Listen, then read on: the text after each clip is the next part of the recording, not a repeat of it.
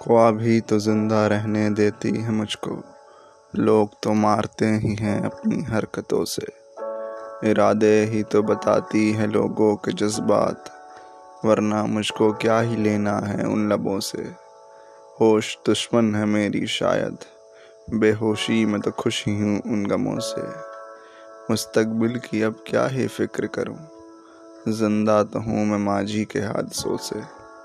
कामयाबी का क्या है? वो तो दस्तूर है।